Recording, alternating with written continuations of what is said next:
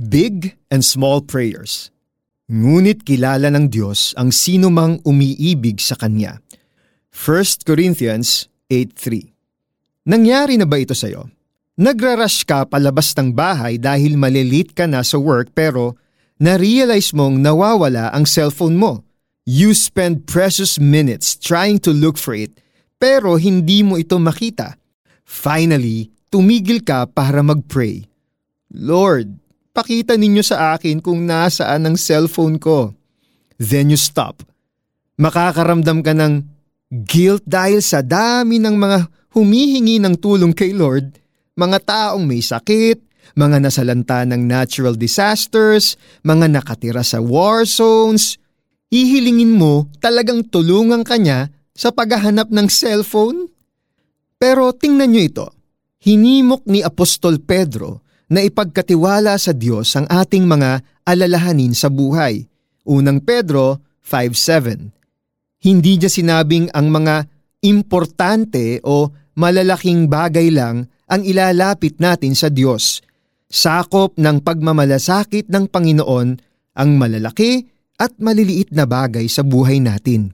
Hindi natin kailangang timbangin kung ang isang bagay ay important enough para idulog sa Panginoon. He is concerned with every detail of our lives, big or small. Isa pa, kasama ito sa pagkakaroon ng intimate relationship sa Kanya. We become more comfortable sharing with Him even the littlest details of our lives. The Lord wants us to involve Him in every area of our lives. Kasama na rito ang petty concerns natin, the weird, the boring, and the mundane. Gusto niyang maramdaman natin na kilala nga niya tayo inside and out and He loves us just the same. Manalangin tayo. Ang sarap isipin na ganoon na lang ang pagmamahal ninyo sa akin.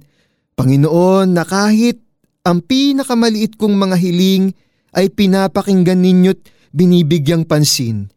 Kinikilala ko kayo bilang Ama at tagapagligtas. In Jesus' name, Amen. Para po sa ating application, maglaan ng 30 minutes ngayon para maglakad-lakad na walang pinapakinggang music o podcast. Instead, kwentuhan mo lang si Lord. Start the habit of sharing the day's events, your concerns, and your thoughts with Him. Ngunit kilala ng Diyos ang sino mang umiibig sa Kanya. 1 Corinthians 8.3 Huwag kang mahihiyang mag-pray Maliit man o malaki, alam ng Diyos ang kailangan mo. Ako po si Pastor Eric Totanyes.